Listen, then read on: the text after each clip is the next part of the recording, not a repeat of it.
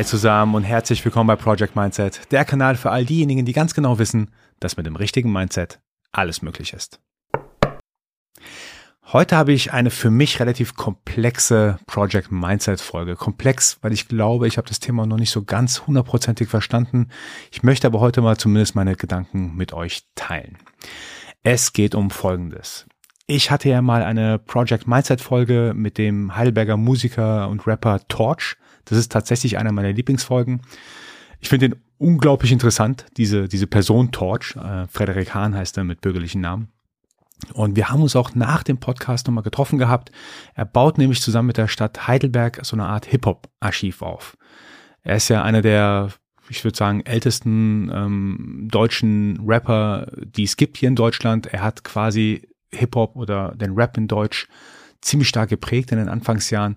Und Heidelberg möchte zusammen mit ihm so ein Archiv aufbauen, wo einfach ja die Anfangszeiten vom Rap nochmal äh, dokumentiert werden, archiviert werden. Und wir haben uns auch in diesem Stadtarchiv getroffen gehabt. Wir wollten uns allgemein wieder austauschen, so ein bisschen Recap machen von dem Podcast, den wir zusammen hatten. Und in diesem Stadtarchiv, da war auch so ein, so ein Archivar, sah auch alles genauso aus, wie man sich es vorstellt. Äh, dunkle Gänge, hohe, ähm, so eine Art Klimaanlage mit äh, entsprechender Luftfeuchtigkeit und so weiter, dass die Sachen auch nicht kaputt gehen dort. Und in diesem Archiv hatte Torch so eine kleine Ecke für, sein, für seine ganzen Materialien.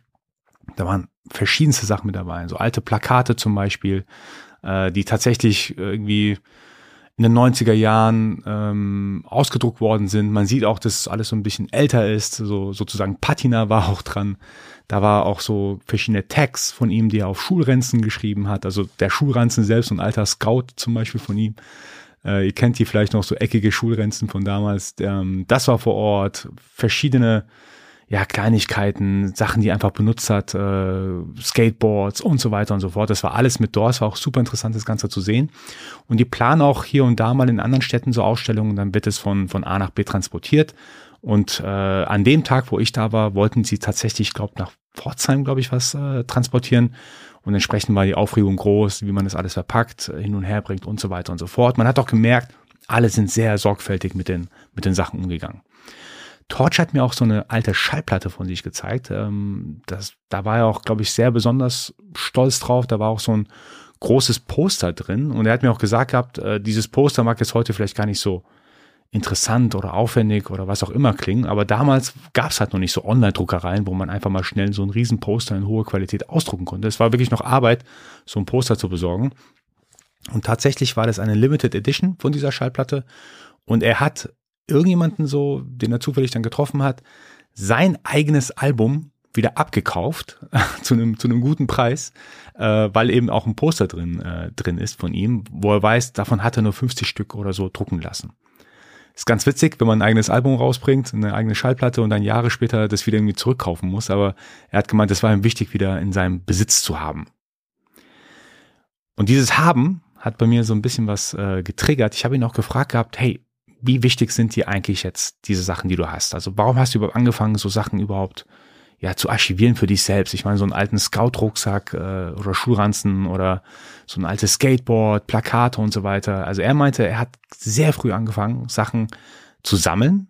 Er wusste gar nicht, warum er das macht, aber er hat sehr früh angefangen, Sachen zu sammeln und einfach ja für sich aufzubewahren. Er wusste damals noch gar nicht, warum er das macht, aber wusste, eines Tages wird es vielleicht irgendwie ja so einen gewissen Wert für ihn haben. Ich habe ihn gefragt, ja, wie wichtig ist es jetzt eigentlich alles für dich? Und er meinte, es ist sau wichtig für ihn. Also er mag diese Sachen. Er muss auch lange drüber nachdenken, an diesem Stadtarchiv mitzuarbeiten, die Sachen zu übergeben und so weiter. Aber jetzt hat er sich schlussendlich dafür entschieden, das Ganze zu machen. Dann habe ich ihn gefragt, ja, was passiert denn, wenn jetzt auf einmal alles verloren geht? Also beispielsweise, die transportieren von A nach B irgendetwas und alles ist aus irgendeinem Grund weg. Hat dann tatsächlich kurz drüber nachgedacht, hat gemeint, ist ihm eigentlich egal. ist dann halt einfach so. Das fand ich persönlich mega. Also ich habe das zu 100% abgekauft, dass er es tatsächlich auch so meint, dass es ihm egal wäre. Ich finde es interessant, dass man auf der einen Seite etwas haben möchte, aber dann auch emotional so eine Distanz aufbauen kann dazu, dass wenn es mal nicht mehr da ist, dass es dann okay ist für einen. Es hat mich auch sofort an das Buch Haben oder Sein von Erich Fromm erinnert. Das ist ähm, für mich ein sehr interessantes, aber auch sehr komplexes Buch. Ich muss es tatsächlich öfter mal so ein bisschen anlesen, um zu verstehen, äh, wie das ganze Buch gemeint ist. Also es ist tatsächlich empfehlenswert von meiner Seite aus. Gerne mal reinlesen. Ähm, vielleicht mit der kleinen Warnung, es ist nicht so einfach zu lesen wie das Café am Rande der Welt. Darüber hatten wir schon ein paar Mal hier im Podcast gesprochen gehabt. Es ist tatsächlich ein bisschen komplexer alles. Vielleicht kurz zusammengefasst, das Buch handelt davon, dass dieses Haben wollen zu einem kurzfristigen Vergnügen führt und äh, dieses Sein, also etwas Sein, eher zur eigenen Happiness beiträgt. Es wäre jetzt echt komplex, das ganze Buch hier zusammenzufassen, aber grob zusammengefasst wäre das für mich Haben versus Sein.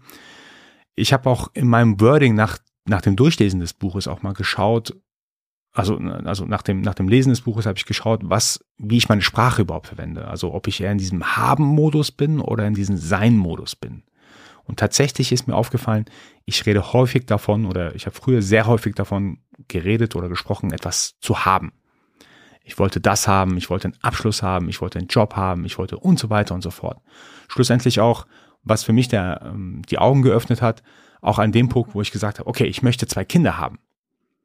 Ich finde, es ist aber ein Riesenunterschied, wenn man es von, um bei diesem Beispiel zu bleiben, ich möchte zwei Kinder haben, zu sagen, ich möchte ein Vater für zwei Kinder sein. Das ist ein ganz kleiner Unterschied, aber also in der Sprache, aber ich glaube vom Mindset her ist das ein Riesenunterschied. Wenn ich sage, ich möchte ein Vater von, äh, ich möchte zwei Kinder haben, ist es für mich ja schon in der Aussprache schon relativ, ja, egozentrisch, egoistisch, ich möchte haben. Wenn ich aber sage, ähm, ich bin oder ich möchte ein Vater von zwei Kindern sein, da kommt so ein bisschen auch dieser Altruismus durch. Also ein Vater sein bedeutet ja auch, dass man gewisse Aufgaben, Verpflichtungen hat, ähm, um sich um die Kinder zu kümmern und so weiter und so fort. Und hier in der Sprache merkt man schon den, den Unterschied zwischen haben und sein. Also gerne mal in dieses Buch reinlesen.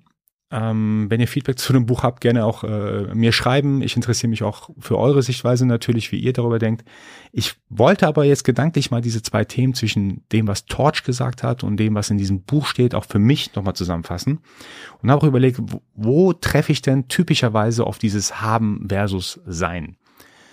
mir ist schon damals im Studium aufgefallen, ähm, es gab Momente, es gab Fächer, da habe ich gefühlt einfach viel Materialien gesammelt. Ich wollte die Infos haben, ich wollte die Notizen haben, die Unterlagen haben und so weiter und so fort. Aber es ging mir gar nicht so darum, das zu verstehen, was da eigentlich gerade gesagt wird. Ich wollte einfach nur die Sachen sammeln, ich wollte sie haben und danach die Klausur zu bestehen. Dann gab es Fächer, da ging es mir gar nicht darum, die ganzen Sachen zu sammeln drumherum, sondern ich wollte tatsächlich das Thema verstehen.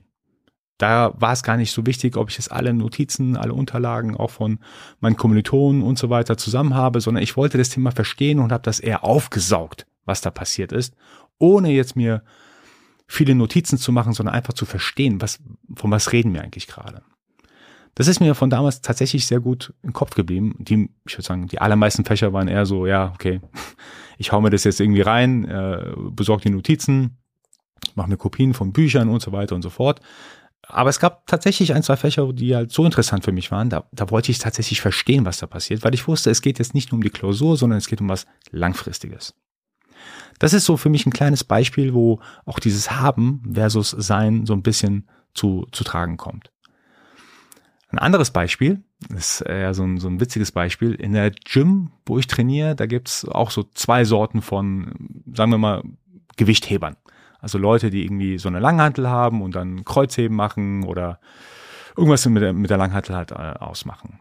Und äh, diese eine Sorte von Gewichthebern, die haben dann auch immer die so Gewichtheberschuhe an, so Leverbells, also diese Gewichthebergürtel, haben Magnesium mit dabei und so weiter und so fort, haben das gesamte komplette Equipment mit dabei und heben dann bisschen Gewicht, jetzt auch nicht zu viel, äh, nehmen sich auch ultra krass viel Zeit vor. Mir fällt das halt auf, weil ich dann auch an diese Geräte möchte und dann eben nicht dran kann, weil ich weiß, oh Gott, wenn ich schon sehe, der hat jetzt so Gewichte über Schuhe an und jetzt macht er auch noch eine Stunde lang bestimmt an diesen Sachen dann rum, dann denke ich mir auch, okay, heute mache ich mal kein äh, Langhanteltraining am Boden, sondern mache irgendwas anderes.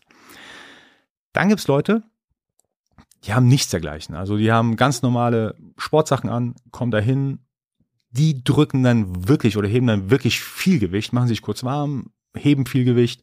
Du merkst dann auch, äh, die haben wirklich Kraft. Die sind auch nur relativ kurz an den Geräten dran und gehen dann einfach auch wieder. Jetzt ist die Frage natürlich, der eine, der hat extrem viel Equipment, er hat diesen Lifestyle, die Schuhe, die T-Shirts, wo drauf steht, er ist Gewichtheber und so weiter und so fort. Ist der jetzt ein Gewichtheber oder derjenige, der reinkommt, wirklich Gewichte heben kann und dann einfach wieder geht, aber nicht diesen Lifestyle vom Gewichtheber hat? Ja, ich weiß, es ist komisch, sowas in Fitnessstudios zu beobachten, aber das tue ich dann tatsächlich. Ich, ich gucke mir den Leute an und ich finde, man merkt auch relativ schnell, das merke ich auch in, in anderen Sachen. Ich spiele Basketball nebenbei und da gibt's auch ab und zu Leute, die dieses volle Equipment von neuesten Basketballschuhen und dann so Stirnbänder und keine Ahnung was alles haben. Die spielen dann typischerweise, korrigiert mich, wenn ich da falsch liege, nicht so gut wie Leute, die einfach ganz normale Sachen anhaben, aber du merkst, die lieben die Sportart, die machen das auch schon seit gefühlt 100 Jahren und das sind dann Basketballer.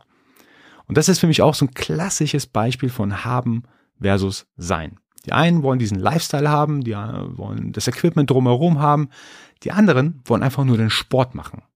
Die wollen das einfach sein, sozusagen. Für mich persönlich ist mir, also mir ist vollkommen klar, dass die Leute, die etwas sein wollen, also etwas sind in dem Moment, sich fokussieren auf die Sache, gar nicht so auf dieses Drumherum schauen, da bin ich mir auch 100% sicher, das merke ich auch an mir selbst, ähm, wenn ich fokussiert bin auf die einzelne Sache, die vor mir drauf ist, dann bin ich auf jeden Fall happier, als wenn ich jetzt schaue, okay, hey, habe ich jetzt den entsprechenden Lifestyle, habe ich die, die entsprechenden Schuhe, habe ich das entsprechende Aussehen und so weiter und so fort. Habe ich das alles versus mache ich das einfach in dem Moment, was mir wichtig ist. So Leute, ich denke, das Thema ist komplex, ähm, es liegt auch daran, wenn, wenn ihr mal in dieses Buch haben und sein von Erich Fromm reinschaut, da geht es auch sehr in die Tiefe rein. Äh, er meint zum Beispiel, wenn man sogar Notizen sich macht, dann möchte man ja in dem Moment die Notizen haben. Ähm, und wenn du es einfach nur sein möchtest, dann lässt du es zu, dass sich auch etwas einfach verflüchtigt. Das heißt, du schreibst es nicht mal auf, deine, deine Notiz. Also ich finde, das kann sehr komplex werden. Ich blick da für mich hm, nur so ein bisschen durch, aber nicht so ganz. Ich versuche immer für mich in der Sprache klar zu machen. Ich falle auch immer wieder in das Muster zurück. Ich merke es ja auch, dass ich dann sage, ich möchte das haben.